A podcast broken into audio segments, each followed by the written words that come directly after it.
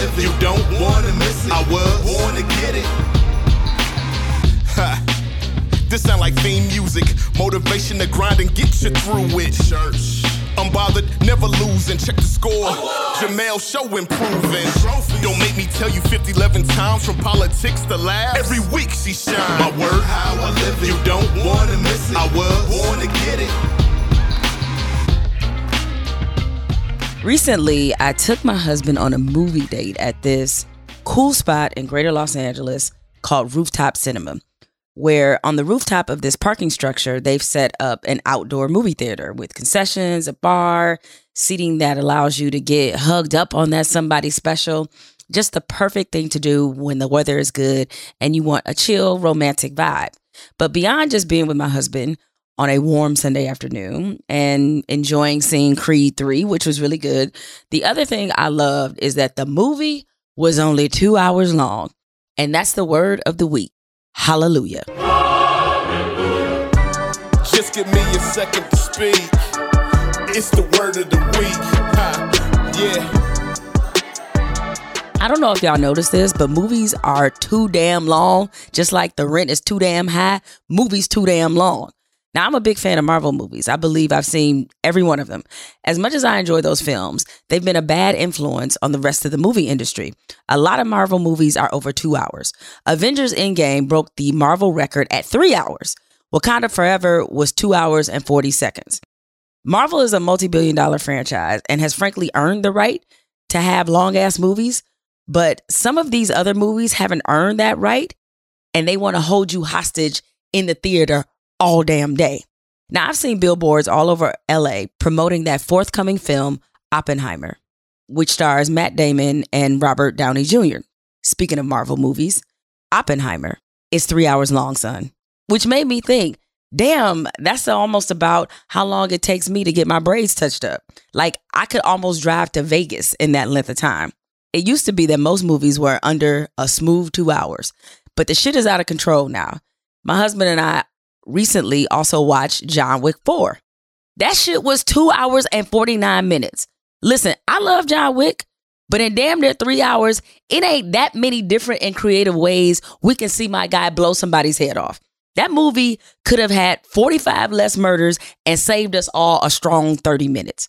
Like a lot of people, my attention span just ain't what it used to be. So I'm begging the movie industry stop thinking every movie needs to be three hours or close to it. I promise just as many people can be haunted, just as many buildings and cars can be blown up, and that romantic comedy can romantic comedy in all in two hours. And thank you again, Michael B. Jordan, who not only starred in Creed 3, but directed it for making an entertaining movie that I could watch in full during a plane ride. Hallelujah to that. The word of the week. Just give me a second to speak. It's the word of the week. And now on to today's show. It's ironic I was just criticizing the length of films these days because my guest today had an indirect but important cameo in one of the longest sports documentaries ever made. Only this 10 part documentary on the NBA's greatest player was pretty compelling, and it had my guest today trending on social media for days.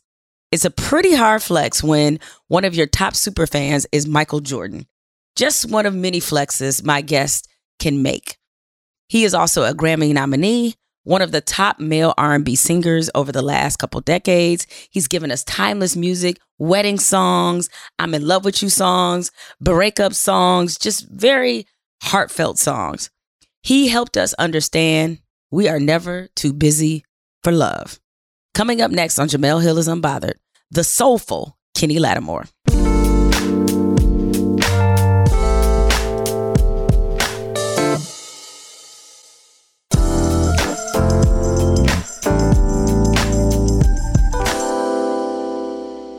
So, Kenny, I'm very happy to have you here on the podcast. You know, like a lot of people have been listening to you forever.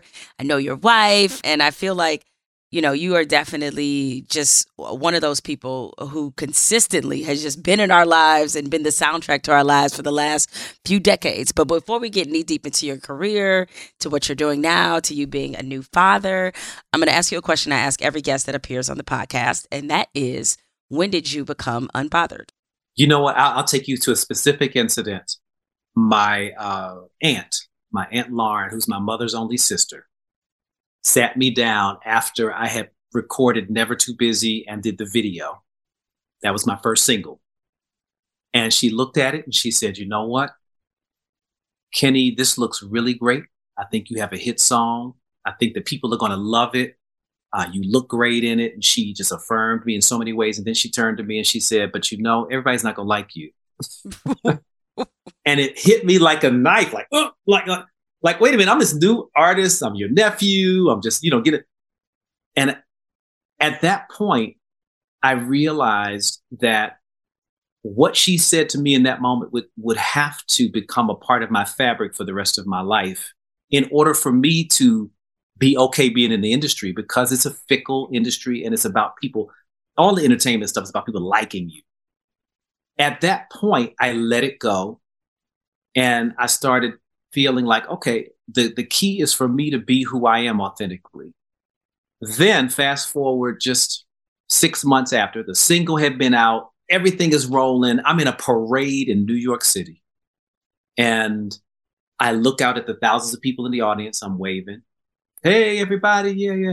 And I see out of thousands of people, one person, and this lady looks up, this young young lady looks up and she goes, I do not like him. And I could see it. I could, you know, I mean, she literally did just like that. She's, you know, so I, I could I could read her lips and everything. And I was like, why is this happening to me in this moment? That was my unbothered moment. I, I got to a point right within then that I said, I have to still be me because somebody does like me and somebody wants to connect to me. Whether they like me or not, somebody wants to connect to me. There's an audience for my, for my music. And I did not take things as personal as I could have. Like for the rest of my career, the rest of my life, that one statement from my aunt and then having something happen right afterward to confirm what she said absolutely changed my life. And I was like, yeah, well, I know a pretty important somebody that loves you, and that's Michael Jordan. So, oh man, yes. I was like, was he at the parade? How validating when the last dance was being uh, put together. I think they moved it up. It was supposed to be like in August or something. They go, we're going to do it in May or whatever. And it's in the pandemic. I'm at Costco, you know, shopping, trying to get all those big items that we couldn't get during the pandemic. And the production company from ESPN's is like, okay, we're going to do this Last Dance project. We so they said, you know what? The, there's a piece in the in the project where we ask Michael Jordan who he's listening to, and he says Kenny Lattimore. Okay, fine. I knew he was a fan in general because I lived that. You know, I lived that moment years ago, but it wasn't exactly the moment that we saw on on television. I never saw him on the bus. I never heard him respond. I just knew that he used to call me to do functions. And and he was a big fan. He let me know. He was a huge supporter. I ran charles barkley one day and charles barkley was like man mj single-handedly was marketing you throughout the nba you know? To all this so i would go places and all of the nba players would know who i was. And i'd be like wow this is amazing. But a lot of this stuff i didn't find out till later in terms of how vocal he was in promoting my music or talking about however my music had, had affected him. So just like the rest of the world, I watched The Last Dance and I was like, oh, this is the part. Now, I should say, just, just for uh, detail's sake, that because the song had to be licensed to ESPN for the documentary, that was the reason why they called me to let me know, okay, it has to be licensed. Do you give your approval? Absolutely, I give my approval, but I still sit there like the rest of the world to see what is he going to really say and what did they capture on camera. and when he got into it, I, I, completely forgot that I had sent him this advanced copy of my From the Soul of Man project and the days like this.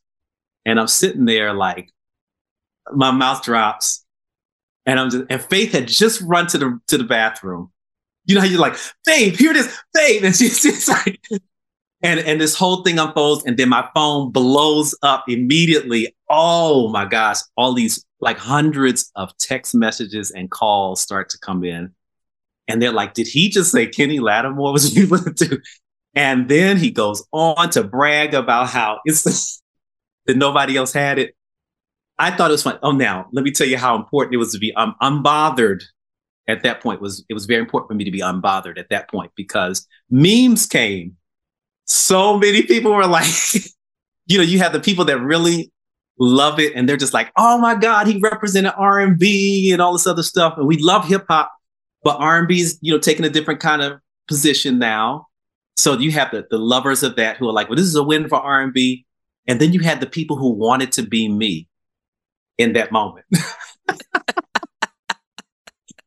and they were coming up with all kind of the, the internet is undefeated. It was it was fun. And because I was unbothered, because I had that those moments so early in my career and in my life, I was able to enjoy every moment of it as opposed to what are they saying? You know, why are they, you know, it was a blast, man. I think the part that surprised people was that it's when he chose to listen to you as well. Like I'm sure he listened to you around the house, but the fact that he was using your music and listening to it before the finals, it was like, uh, and that's what I didn't know. Of all the times, we would not have guessed that. right, and I had I had no idea that. The only explanation I could give uh, when people were asking me about that was because I think of my music as being calming and soothing. Correct. So maybe he has maybe the force of his energy was so intense that he needed that balance of the soothe, you know, before he went to, to just balance him out for his greatness. you know, you make up something. well, you just said a second ago that he had reached out to you before about some performances. So what was it like when you finally met him or when you like really realized that Michael Jordan was a fan of yours? Really surreal I, actually, to take you back and give you the full history, I got a call some years ago when Never Too Busy came out, my first single again, to uh, be a part of the cologne. Remember the Michael Jordan cologne? I do. Well, so he wanted to use the cologne and have the, have Never Too Busy playing, and that he was supposed to be in the mirror, like getting dressed or something, shaving. And I didn't write Never Too Busy. So there was some kind of dispute with the song being used, and the publishers and people of, that own the song said no. Can you believe that? I was devastated. Yes, I'm going to say the word devastated because as a young artist and a fan, I was like, wow, I didn't think I'd ever meet him. After that, I was like, oh well, you know, wow, that that happened. And I get a call a little later on when he's doing um, some branch launch uh, promotional events. He had, hit like a dinner or something was really intimate in New York. And I was asked if I wanted to go in. And I was like, of course I want to go in. So when I got there, I remember sitting and waiting like through sound check for him to come downstairs because they said Michael Jordan wants to come downstairs. He wants to meet you. You know, you got your suit on. You're like, oh man, you know, get yourself together. And Ahmad Rashad was there too. He said, this is my buddy. They come in and great big hug. He give me these big hugs, like pick me up in the air, kind of like wow. And I'm thinking, this is this is interesting because I don't know. I don't, I don't even know how to put it in words. How it was like wow, but I knew he was a super fan because he was. He took me aside. He said, "I only want Ahmad and I to come into this room first. This is my first meeting with him." He said, I, I want you to sing for just me and Ahmad first before anybody comes into the room. And I want you to sing a song called Forever, which was an album cut. he went with a deep cut. he went with a deep cut. And I was like, if he's going for Forever, then he's a fan for real, you know? And what was really funny was I brought Barry Eastmond, who produced For You. And Barry Eastmond, for whatever reason, knew that song. Go figure. Barry said, "Oh, it's the one that he started playing the chords," and I was like, "Okay," because Forever was not even on my set list. It wasn't even in my mind, you know. But I wrote it, so I sat there and um, we figured out the chords and stuff, and I I sang Forever for him, and ever since then, it was like he would call me back for other things, and his wife at the time would uh, launch restaurants, and they'd call me, and I'd sing for that. It, it was just amazing. What an amazing time! You said something um, a moment ago that I don't want to lose uh, track of. Is that when you were you were talking about the different places that R and B and hip hop are in right now? What is the landscape right now for R and B singers? I think that for R and B singers, there's a new space because I think we've gone through decades of the music industry changing and what being appreciated, what the music industry has decided to appreciate and promote has been changing. So I lived through the whole idea of uh, let me see, we were doing R&B. R&B was king, and then here comes Biggie and Pop, and you know all the the names that most people know, even if they don't listen to hip hop. And the landscape begins to change. But what I always loved was that R&B and hip hop were always a force together. It started out that way from the 80s that I remember. I know it goes back further than that, but the 80s when uh, when it was Grandmaster Flash and all that and, and good times and you know they would use they would use chic or use a sample of something that was R&B usually or jazz and have this this great merger of creativity that was uh, was so explosive and intense and original. So here we are after um, things have become commercialized and um, a lot of things have changed. The lyrical content has changed. The purpose has changed. And through the years, singing be- began to be, uh, you know, we want we wanted singers that sounded like other singers and that's what, what, you know the industry did a lot of times. There was a time when R and B singers were all original. If you think of you know before my era, it was uh, or even in my era, Joe doesn't sound like me. Maxwell, D'Angelo, we all if we are on a record, Musiq Soulchild, our buddy, um, it you sounds like nobody else. Jill Scott is not going to sound like Gladys or Patti or Chaka or whatever. All these distinct voices used to be the greatest um, compliment. It was it was the greatest compliment for for your voice to be distinctive. So now that we've gone through so many eras of okay, now we want the look and we want you to sound like a commercialized singer, uh, which was the Dream Girls story. If anybody saw the, the movie Dream Girls, that was the, the whole story of it. Um, now I think this new generation wants something raw. They want something original. So when we hear Jazmine Sullivan, they're like, "Woo! These runs and th- this girl can really really sing. And yes she can. And whether she you know gets her well now she's getting her accolades which is so wonderful. Even if she had been getting them 10 years ago because she was still out then and she should have got them back then too. Right. She could have gone in any era of, of r&b absolutely. She could have gone in any era of r&b but there are a lot of singers now who appreciate that. So now i think this next generation wants those gospel roots. They want that that passion for singing that the generations before us had that was squashed through the music industry. Am I going too far with all this music industry? no, no, I know. I think you're you're you're dead on. It's it's a fascinating conversation to me because um, I've seen several people observe. I had Tank; he was a guest on the podcast, and I know you were on his podcast, and he said something that stayed with me. He said nowadays it feels like people would rather hear a rapper sing terrible as a as an R&B artist than they would like a real R&B artist sing. Like they'd rather a rapper sing to them. And I'm like, yeah, I I don't. I mean, some of them sound very melodic. Don't get me wrong, but like I don't want a whole album of that. Like if I want somebody to sing to me, I want somebody to sing to me. I don't know if you felt that shift as well, where when the rappers started singing, they kind of cut into what y'all did. it did, and that became a part of it.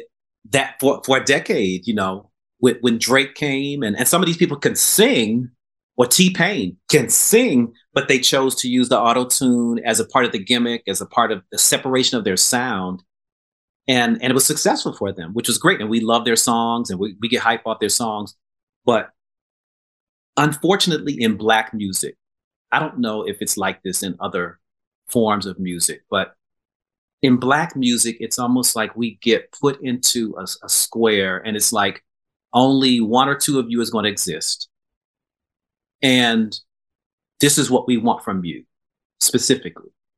Uh, and I experienced it on on multiple levels. When I first came out singing "Never Too Busy" and "For You," I used to feel this way. Now, regardless of whether people agree with this or not, I'm unbothered. I can say this. I used to have a lot of people say, "I don't get it," and I was like, "What? Don't you get? You you don't get a black man sing, saying to his woman, uh, "For you, I give a lifetime of stability." And I think that was part of the problem I had when I first came out in terms of visibility. Although I did get it, and I'm very grateful for all of the vis that I received. A lot of times people consider me to be underrated. Oh, you're underrated. And I'm like, okay, I'm underrated. I think because when I came out, hip hop was so popular and the imaging of, of Pac and, and, and Biggie and all of them was so, uh, so huge. Um, and R. Kelly, even at the time, that really a lot of the industry wanted me to be more like that than saying, hey, well, black men are really more diverse than that. Men are more diverse than that. People are more diverse than that. We can have a, a Kenny Lattimore and still have a D'Angelo and have, you know, whoever else. You know, all of these different sides are actually who we are as people. They're human traits they're human experiences and stories that everybody can relate to if we allow these stories to be told. But um, I felt like I got a lot of resistance. So moving fast forward, I think that now that we've gone through all those periods that you that you and I were talking about, the rapper uh, singing, all the other stuff, the new generation is not used to hearing singing anymore. They're not used to hearing live singing because the music industry began to dictate and tell us who we were supposed to be. Isn't Kenny Lattimore? But wait a minute, he sang the song for you, but he's black and he's young, so he should have this image instead of me actually being who I was. There is nothing R&B about my song for you except that a black man is singing it.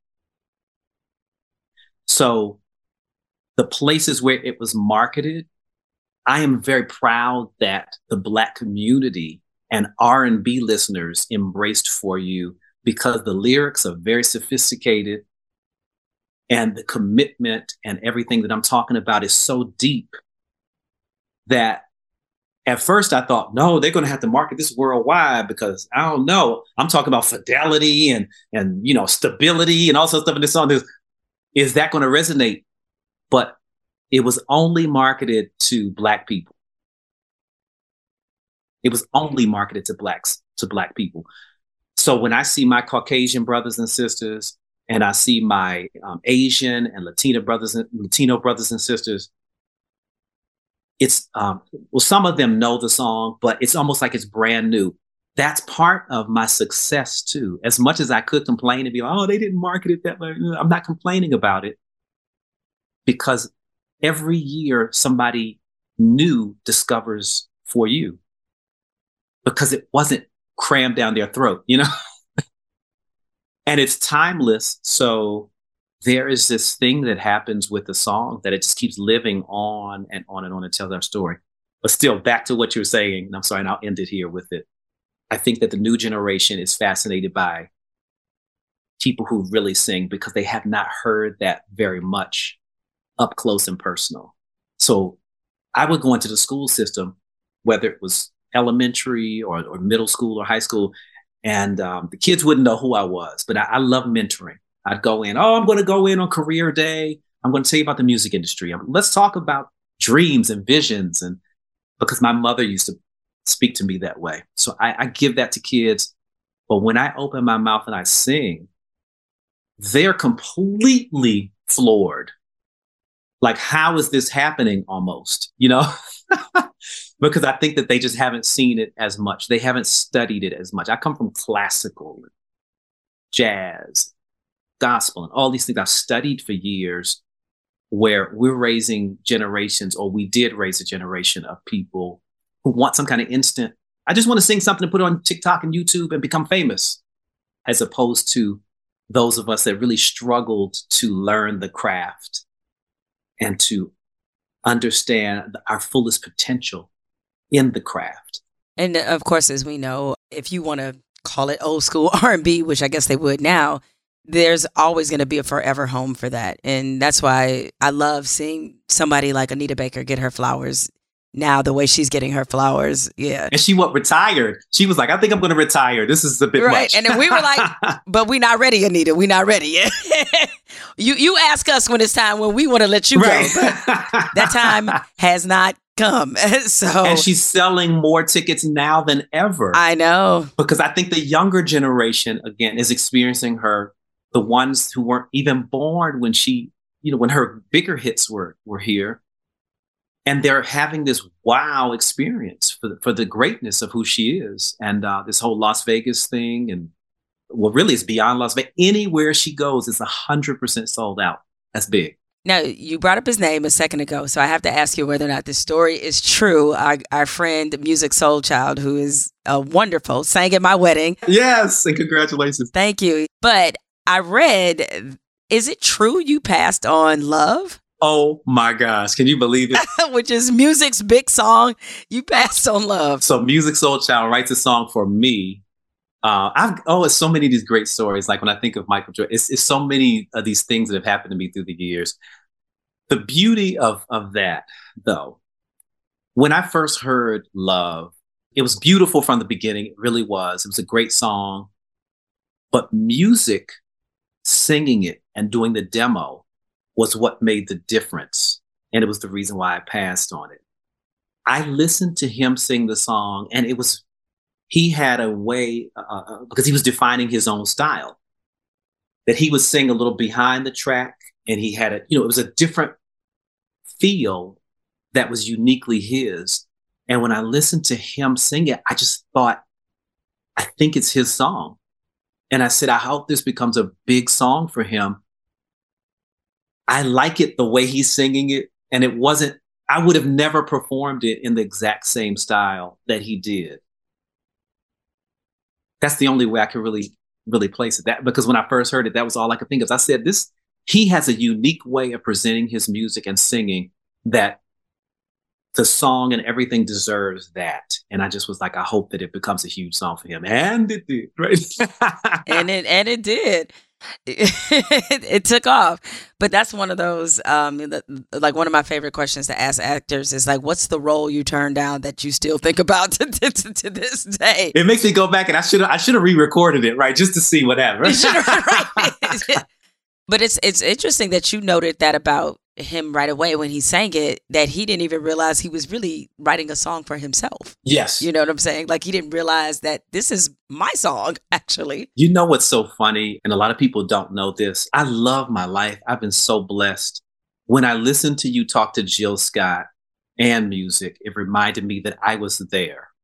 Not something I talk about a lot, but I was there at the beginning of their careers when Musiq is sleeping on Carvin's sofa. You know, Jill was coming in uh, to Philly and she was like, if my, I just want my album to come out. I don't understand why they can't. It's not going. You?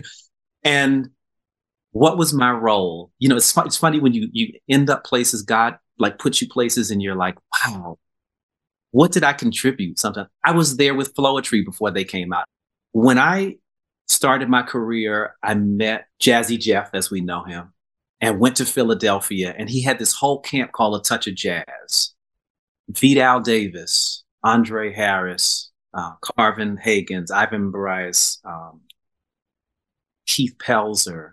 Shoot, I'm trying to remember everybody's name, but I knew that something was happening. That, that's so. I don't know if you've ever been in a space like that, Jemele, where you're in the presence of great. Because I know you're around a lot of great greatness and want to in, in from sports or whatever. You see careers very early, and you probably can look at the person and go, mm-hmm, they'll probably make it. They probably will destroy themselves. they right. probably would, you know, you probably go in all that. but I saw something great happening. And I told them, I said, I wanted, I just wanted to be the first person to give them an opportunity in the mainstream. So I said, we're going to record something for this movie. Did somebody just asked me to do this movie called Love Jones. And I want to come down here. So I went down to Philly and we work on this song called I Can't uh, I Can't Get Enough of You. And once I finished that, it was so much fun that I was like, I need to do this whole next album here. just, I just need to do it all here, which reminds me of your interview with Jill and how she was like, man, they would pick me up. They would take me to the studio. It was organic. It wasn't like oh yeah, I'm coming in with all this money and this cachet, and I have to be this big star. It was like, nah, these are my brothers, these are my sisters, and we're just going in and we're creating whatever we can and figuring out how to outdo ourselves. Didn't you work on uh, work on lately with Jill? I did, yes. Yeah, yeah. And it was interesting. And then Kanye samples it, and I mean, just just all this brilliance. Once I finished doing the album with with them, it was it was almost like I was the the sifter, if you would. I, I was the one that shook things up for a minute, so that they would be validated, but then the things that they that didn't need to surface at the top were sifted away, and their greatness just began to rise. So everything that they touched after that Days Like This was still the, the song that, that Michael Jordan was listening to, and that whole album was my Philly album. So I believe that we were a little bit ahead of our time, if you will. That's the only way, because these guys were just so brilliant, so phenomenal. But then all of a sudden, their time hit. Jill Scott comes with that first album. And I remember sitting down with her and saying, Jill, don't worry about your album not coming out right away. Just know that when it comes out, you want it to be the right time. And all of a sudden, you know, the Chris Rock show comes and she gets this huge debut. The Floetry album, they were putting together all these songs, and I'm sitting there going, wow. We they were like, we have this song that we want to present to Michael Jackson. I was like, what? And I was like, yes, that would make him and, and I have nothing to do with the success at all. But the fact that I was there, it's like I'm the like some people say, I wish I was a fly on the wall. I was a fly on the you wall. You were that fly. you know, Musiq coming in, writing that uh, with Carvin and, and uh, the, the song Love and some of the other songs that he had written for himself. And I just sat back. I could not wait for his album to come out. That debut album was fire. I used to play it over and over and over. Because you didn't choose love. It's okay. I mean, it, at least beating it, myself it, up because I didn't choose. at least it still came out. We all still enjoyed it. Yes. Right. All right. It would have been worse if that winds up in a vault. Right. You know, somewhere. right. Like, right. At least it, got sang. Um, That's true. Yeah. Everything happens for a reason. Everything happened. You know, everything happened so I felt like I was a part of that that whole history, and I'm so gracious to have witnessed it, and um, and to maybe have been a voice to push some of the some of the artistry forward. Well, that was you were part of a, a, movement for sure. Um, listen, it's so much more I want to ask you about. We definitely have to get into your origin story because I'm trying to figure out how you went from architecture and city planning to becoming Kenny Lattimore. But I'll ask you more about that in a moment. But we're going to take a quick break and we'll be back with more with Kenny Lattimore.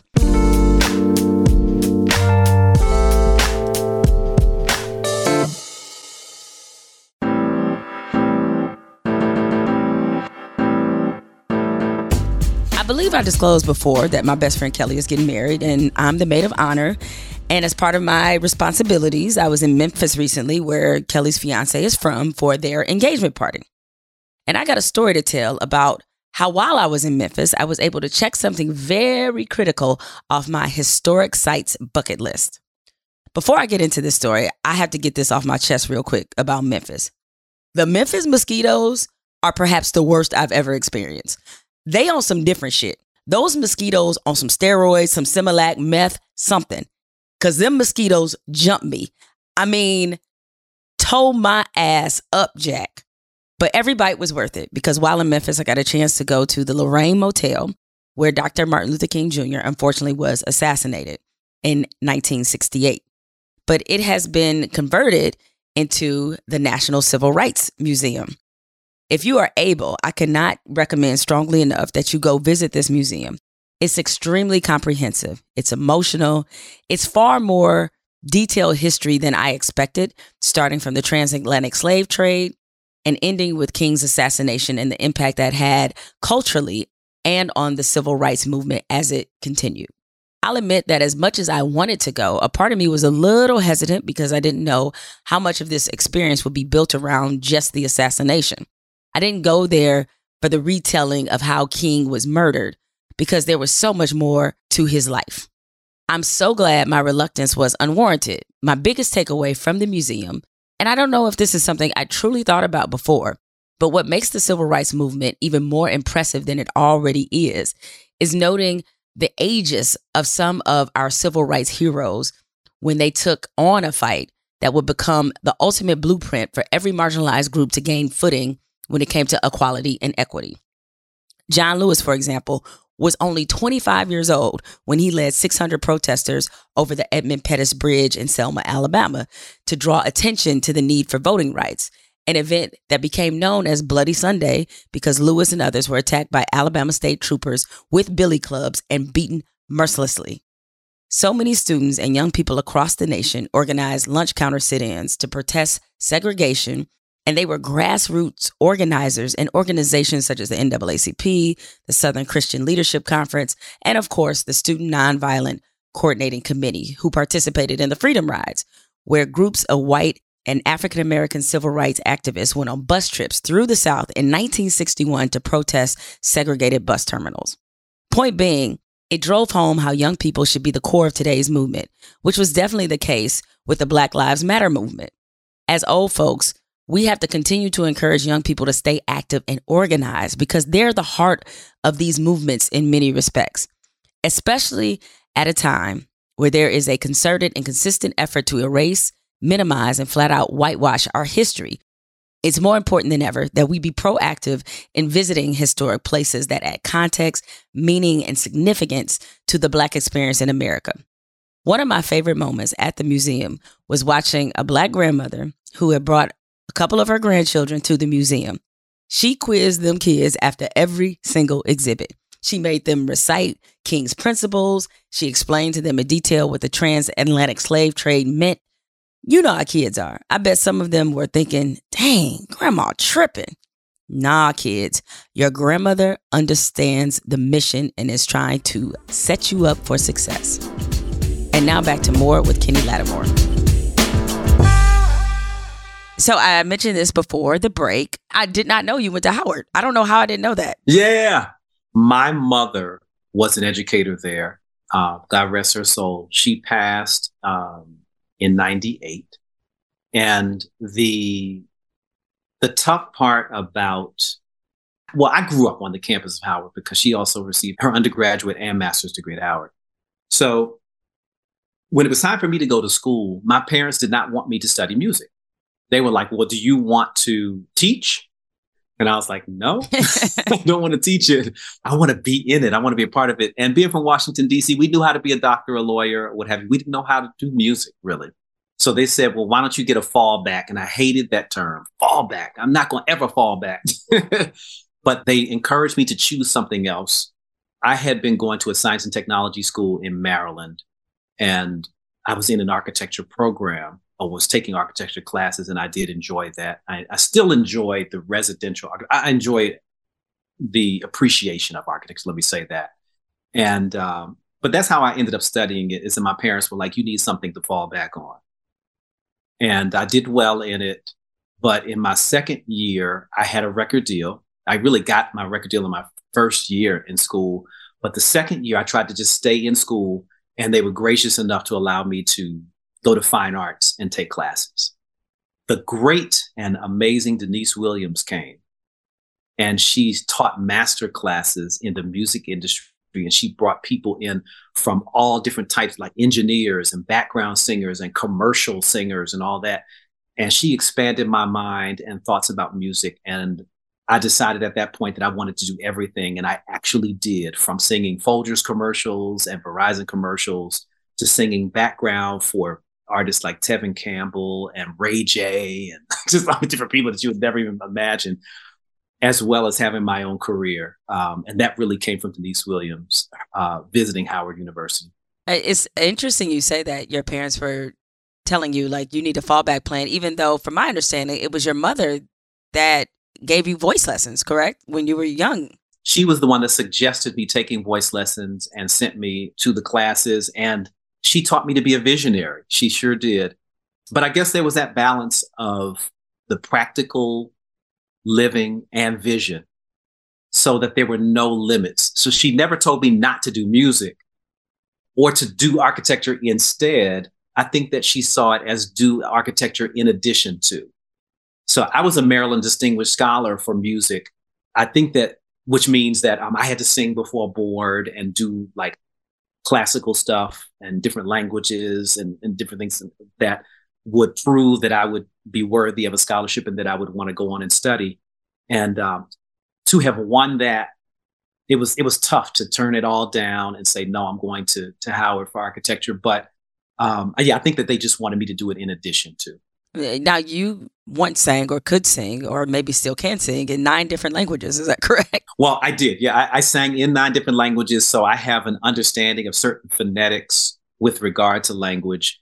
Uh, i'm currently working on an italian piece um, that is pretty popular um, it's called parlami d'amore.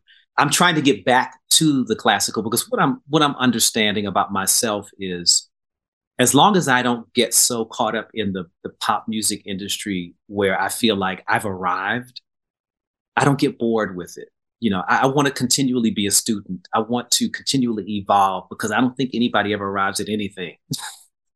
I don't think in marriage we do it. I don't think in our careers we do it. No, no. I think that we're constantly evolving and figuring out how to be the best we can and, and keep it interesting, keep it fun.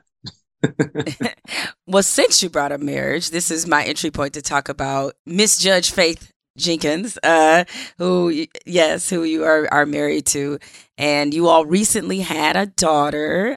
So, how is the new girl dad life going? I love it. It's it's really funny. I call her my little sweetie, my sweetie. Uh, she is bringing a new appreciation of life to me. Did I ever think I would have a baby at this time of my life? Nope, not even close. So it, it's it's like there's certain things I remember. My son, who's in college right now, am, am doing some music things, music and business. Um, KJ is doing phenomenal. So there are things I remember, but that was like 20 years ago. It makes me feel more comfortable though that I had him. It, uh, particularly at this infant stage, because I don't know how comfortable most men feel with infants and you know picking them up in the feedings and all that kind of stuff but and changing diapers and all that but i love that. Oh i talk to her and i'm like oh look at the diaper. I, I get to be animated and create hey baby you know. It is a blast. It is a blast for me. But i can tell you this i got on stage the first time that i uh, got on stage and talked about skylar. I i was like oh i'm to create this moment. As you see i'm dramatic I get, you know, I, I I put my hand up in front of my face like I have her head, and I start to sing this song. Why did I break down? Jemele, I was like, wait, but was it an ugly cry or was it? I was like, what is going on? And I had to tell the audience, I was like, I I thought I had it all together. How I was gonna make y'all cry. you know, I was gonna give you this moment and I fell apart up there and I realized how blessed I am. And it just, yeah, it wore me out in that moment. I was so grateful. And I, I had not had a chance to express that on stage. So, whew, I let it out that night. I was uh, out there with Miss Lalah Hathaway. I was like, Lalah, hold on. Please let me just, I'm sorry. I need a little more time. Let me gather myself.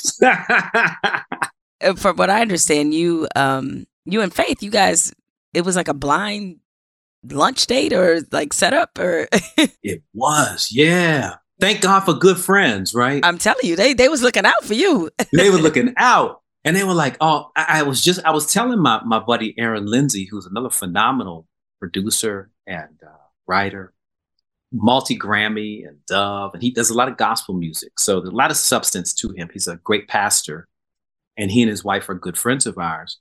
And one day Aaron said, have, have you ever met Judge Faith before? And I was like, no, I think I've heard of Judge Faith, but I didn't know that much about her.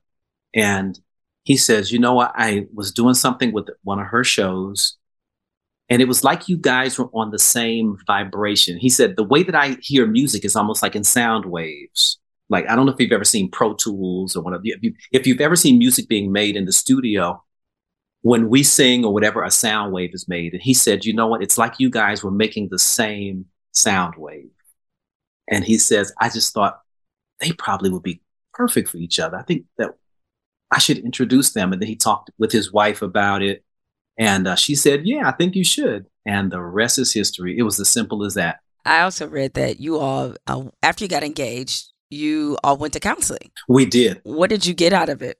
One, we call it pre engagement counseling because a lot of times when you have when you got the ring on your finger and you're engaged and all that, there's still a feeling of obligation where you're in already. But it was like, I wonder who we could be as communicators if we don't have that pressure of, oh my God, everybody knows that we're together. And if I back out, it's it's just more of a production, it's a hassle. And oh, maybe I should just there was nothing to lose if we found out that we were not compatible. So what you find out is are we really on the same page? Because being married to me was about um, two people committing to the same commit is what I, I usually say. And at least understanding what that commitment is, even as you evolve and change, the core values of that commitment have to remain. There has to be a we, marriage being sacrificed for me. And then there are things about me that I wanted her to know, little quirks. I'm like the super neat guy, the super neat, organized, the way my brain works. And in order for me to run the corporations that we have, because I was running two and do my career and all that, I have to have things a certain way. I don't make you be me. That's another thing. I, I'm not, but I try to just be transparent and say, look, when I come home, this is the way I like stuff. This is the way I, I operate, blah, blah, blah, blah. Is that okay? because it could get on your nerves. You could be like, oh my gosh, I got to come home to this dude. I'm not like this. Um, you know, it is there. It's the little day to day things that eat away at relationships. A lot of times, it's not usually some big, huge thing. Um, now, people not being together or splitting up might be a big, huge thing. But through time, I think sometimes we find out that you don't like a person you could love them with, oh, I really love them and I respect them, but I don't like them. and the day to day things just eat at me and eat at me. But when you understand who a person is when you're going in, it just allows you to make a better decision. And it prepares your mind so that you can figure out do I, you know, do what are we committing to the same commitment and do I fit into this equation in the same manner uh, as I thought without all of the romance and all of the other, you know, fun stuff that goes along with it that pushes people to make the decisions to commit before they're ready sometimes. You know, as as the public knows, is that uh, your first marriage you were married to Chanté Moore. After that ended, though, did you see yourself getting married again? I did. I actually was like, yeah, I would do it again. Then I didn't. Nah, I don't think I'll be married again. Hmm. Oh yeah, you know what? Then I'd, I'd, meet I'd meet some young lady and be like, hmm, you know, there's hope. So I dated for like 10 years. I dated and uh, very quietly though. I was like, I'm not giving this process of my life to the reality stage. I probably broke some hearts. You know, when you're healing and you want to be whole for someone, the process is different for everybody. But I know for me, it was, I, I needed to hear some affirmations. I needed to be validated coming from a strong mother, the first woman that I ever fell in love with, you know, my mom, there were things that I uh, probably look for in my spouse. My mother was entrepreneur spirit, very vibrant, businesswoman, great personality, gregarious, not always gregarious, but you know, beautiful personality. Like almost everybody was like, "Your mom is amazing." So you look for certain types of characteristics as a man, or I did, in my wife. Sometimes I'd see that in the women I was dating, or I'd see glimpses of it. But I just took my time and I was like, you know what, let me take on. Then I'd ask some of those questions. Like I remember, and I'll just say this because nobody's going to know who this person is. There was a really amazing young lady that I met, but she lived in a different state.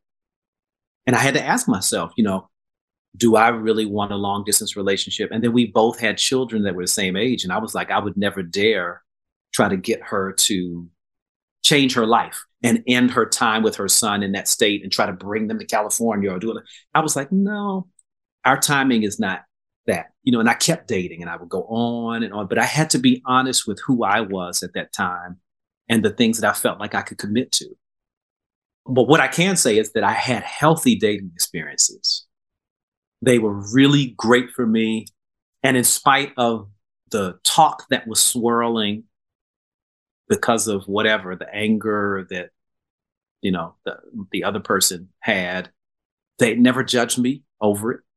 They never took that in as truth. You know, any of what people were, were saying, they, they were like, okay, no, I'm to, I'm to let him, let me know who he is as opposed to me establishing a relationship based on a relationship that ended. you know, I'm, I'm to allow him to be who he is and show me who he really is, as opposed to you know taking somebody else's information from television or whatever.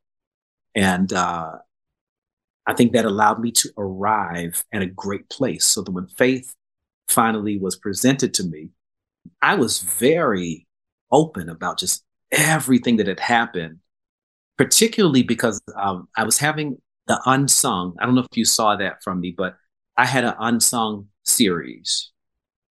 And Faith and I got together a month before that unsung came out.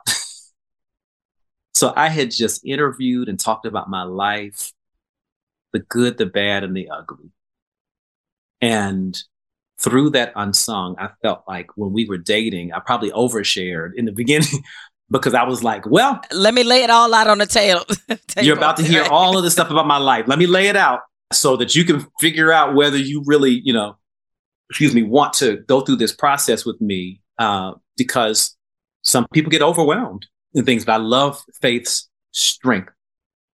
I love her uh, sensibility, her clearness about who she is, and because she's an attorney and an investigator in, in, in the crime space and all of that. You better be careful, Kitty. right. I was like, hey, I knew that she would do her due diligence. And I wasn't sure whether she would appreciate everything that I was putting into my unsung. And it was nothing negative. It was just information. You know, it was information that some people are are more like, nope, I, I, I completely want to be. I, I had been private all of my life, really, and I never really wanted to do unsung. But I realized that in the space in my industry, that unsung had become the behind the music for R&B singers. It wasn't what it started out as, whereas it was for the singers that no longer had careers. I knew I had, I had a new song. It was climbing the charts at the time that I did it. So I was like, yeah, let's do this unsung and talk about all of that and um, allow people to hear that what's unsung is not my career, but it is my story. It had not been told. Somebody said this to me, and I wish I could remember who it was because then I would credit them. But they said that marriage is not a reflection, it's a mirror. Oh my gosh. I know. I was like, ooh, they, that stopped me. I was just like, oh, it is true. So, what have you seen in this marriage to faith What's in the mirror? Mm. What's in the mirror for me is um, definitely sacrifice. In the mirror is is uh, the desire to understand various perspectives. What's in the mirror is appreciating history because all of us have a story, just like mine was told openly on my unsung series, different things that I had gone through, everybody has a story of the things that shape them and make them who they are. So when you continue to hold that mirror in your face, I think it allows you to forgive. It allows you to appreciate, again, the human experience that everyone goes through something. And if I can hold this mirror in front of my face, it will make me more sensitive and give me the humility to love beyond experiences that I've never had. Because sometimes we judge people based on, you know, well, I can't believe this happened or that, or you just said this, you said, but if you stop for a minute, you go, oh, I know why. Being introspective, hmm, maybe I would feel the same way had I gone through this experience over here. Maybe I would be more guarded if I had experienced the same thing that she did there. So I think the mirror in front of in front of the face should bring a humility to anyone if they're honest with themselves. Well, you've talked about on this podcast just how many um, different evolutions of R&B that you've seen and gone through and experienced. What's the closest you ever came to quitting the industry? Ooh, wow, what a great question. I think once I did finish the duets and I had to make a decision, did I want to reestablish who Kenny Lattimore was? That was probably the time period, somewhere around 2006 or so, where I was almost like, what do I really want to do? Because I felt like when I did the duets, it started out nice, but then I kind of lost who I was. And Timeless was that album.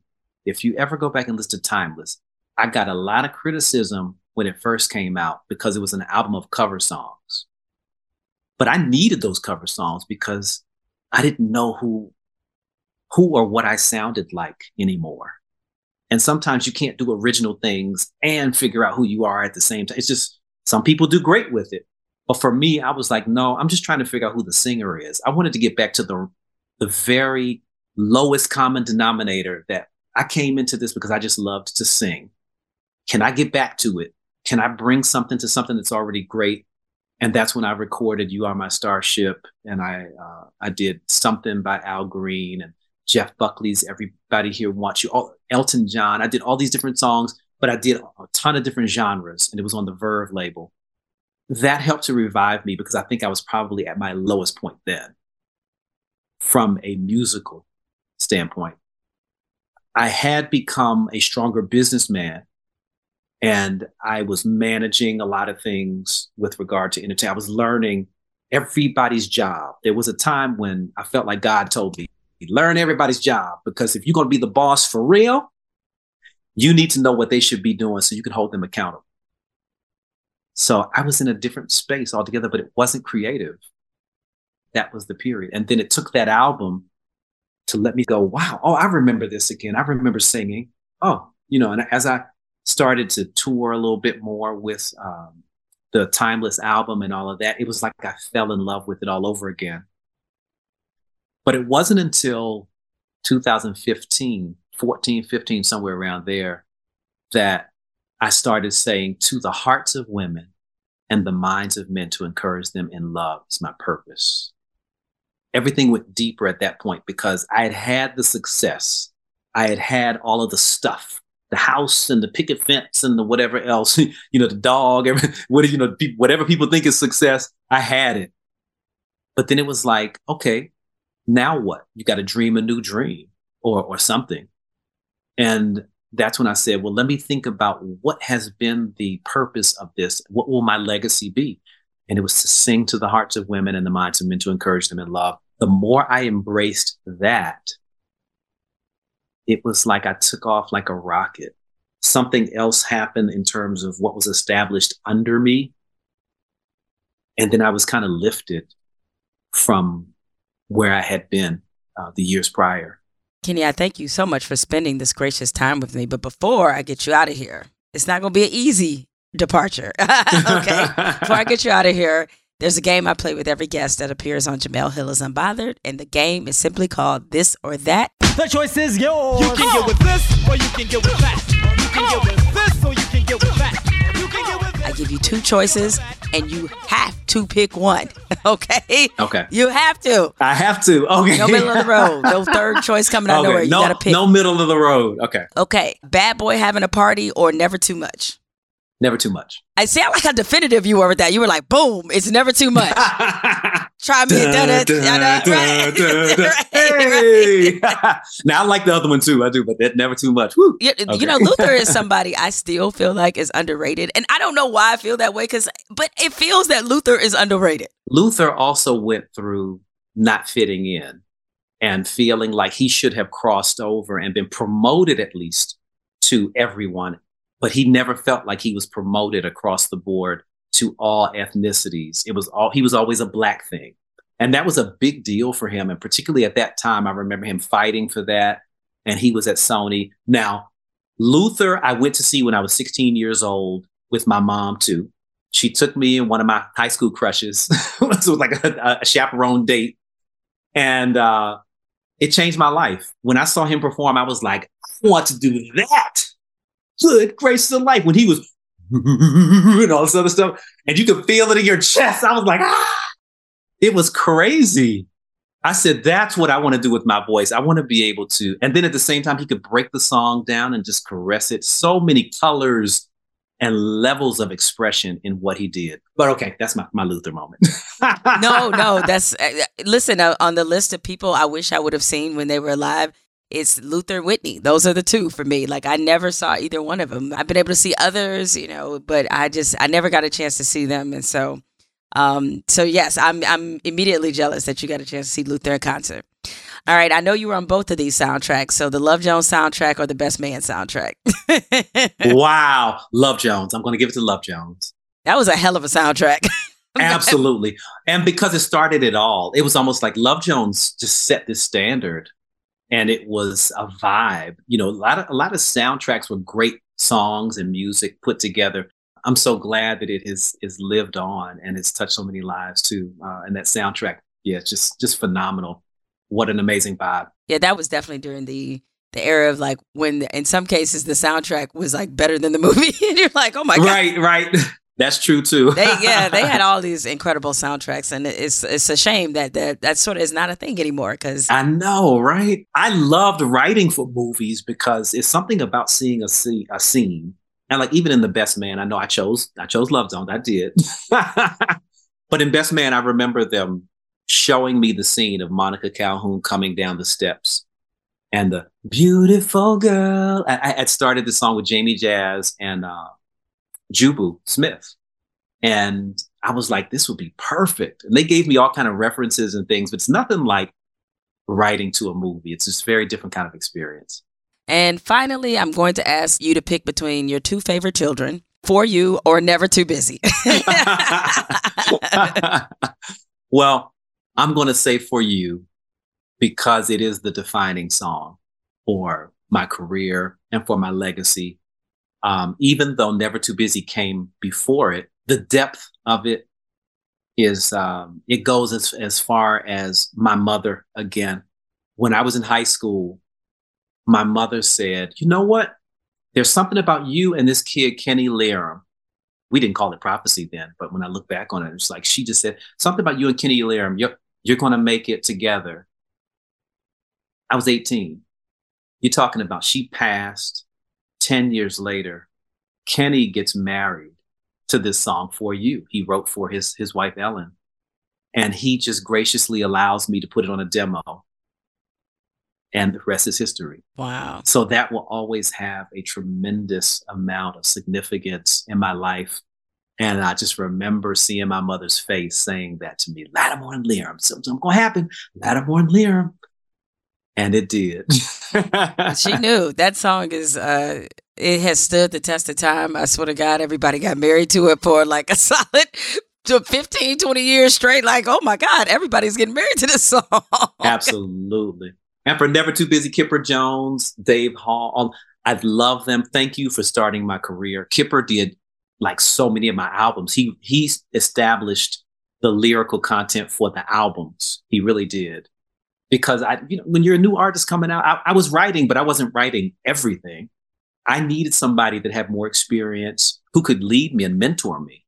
And and that is what Kipper Jones did. And it made a it made a huge difference so that everything else could complement a song like For You. Well, Kenny, I want to thank you for spending this time with me. It's been so great to just pick your brain and hear your stories and, of course, see how wonderful life is for you now. I'm a big fan of both you and Faith, and I just wish you guys all the success, all the blessings, and everything. Thank you so much. I appreciate it. And, uh, and I guess now I'm officially unbothered. You are officially unbothered. Yes, you have been on the podcast. Thank you for having me. yeah, no problem. All right, y'all. Kenny is getting out of here. Y'all know what's coming up next. Final segment. Fuck it, I'm bothered.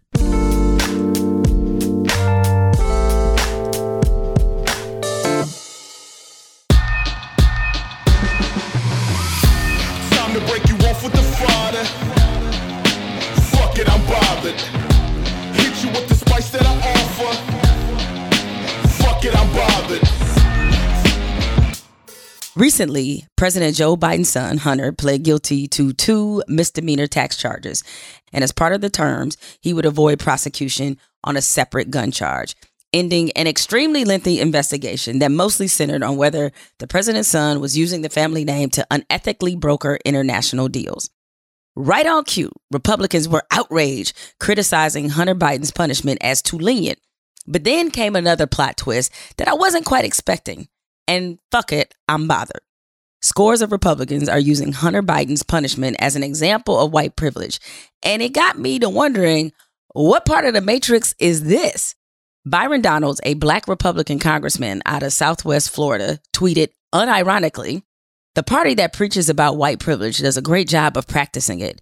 Don't believe me? Look no further than the slap on the wrist of Hunter Biden compared to minority Americans that did equal or lesser tax offenses.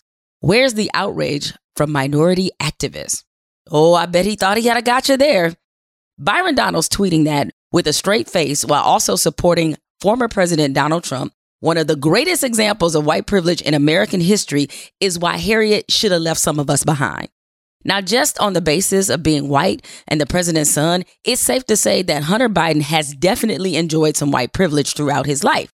Now, according to prosecutors, Hunter Biden earned more than 1.5 million in each of the years 2017 and 2018, but failed to file income tax returns despite owing the government more than $100,000 for each year. FYI, he paid the overdue tax bill in 2021.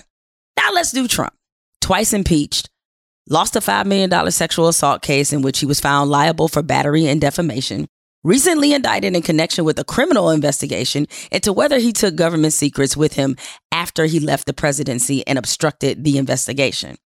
Oh, and since we want to talk about taxes, remember that Trump paid $750 in income taxes in both 2016 and 2017 and a jury found Trump's company guilty on 17 counts of criminal tax fraud and falsifying business records, levying a $1.6 million penalty, which is the maximum. And yet, he's still the leading contender to win the Republican presidential nomination. Cackles in Obama's tan suit controversy. I just think it's funny how Donalds and other Republicans are suddenly going up for white privilege existing when this particular political party has told us about 50 11 times for 50 11 years that white privilege, systemic and institutional racism are myths. But now that the son of a political foe is getting the legal hookup, now they want to engage in some critical race theory. I don't give a damn about Hunter Biden, but just so I'm not a hypocrite, if it makes these conservatives feel better, I'll make it known right here, right now. I am not voting for Hunter Biden the next time he runs for political office. Oh, wait. Stay unbothered. Time to break you off with the.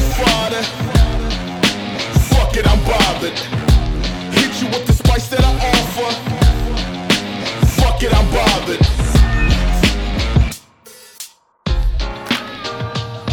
Uh. My word, how I live it. You don't wanna miss it. I was born to get it. Jemele Hill is Unbothered is produced by Spotify and Unbothered Inc.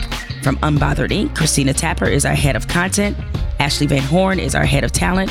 Ashley J. Hobbs is our creative producer. Rich Berner is our head of network production. And Evan Dick is our executive producer. From Spotify, executive producer is Christina Tapper, and project manager is Jess Borson. Our theme, Word of the Week, and Fuck It I'm Bothered tracks were written and performed by Brandon Lowe, produced by Lucas Spry and Alexander Hitchens. This or That Music, the choice is yours, revisited by Black Sheep, written by Andres Titus, William K. McLean, and Johnny Hammond from Universal Polygram International Publishing, Inc., on behalf of itself and Pete Bow Music. You can find more from me on Twitter and Instagram at Jemele Hill. This sound like theme music. She dropped word of the week, it's best to use it. Church. Unbothered, never losing. Jemele asked this or that, get to choosing. Pick one. Child of 7, 5 and 21. Wave goodbye to 45. Bye-bye. Don't make me tell you 50, 11 times from politics to laugh. Every week she shines. My word, how I live it. You don't wanna miss it. I was born to get it. And you don't forget it. Sit back for a minute. I was born to get it. My word, how I live. You don't wanna miss it. I was born to get it.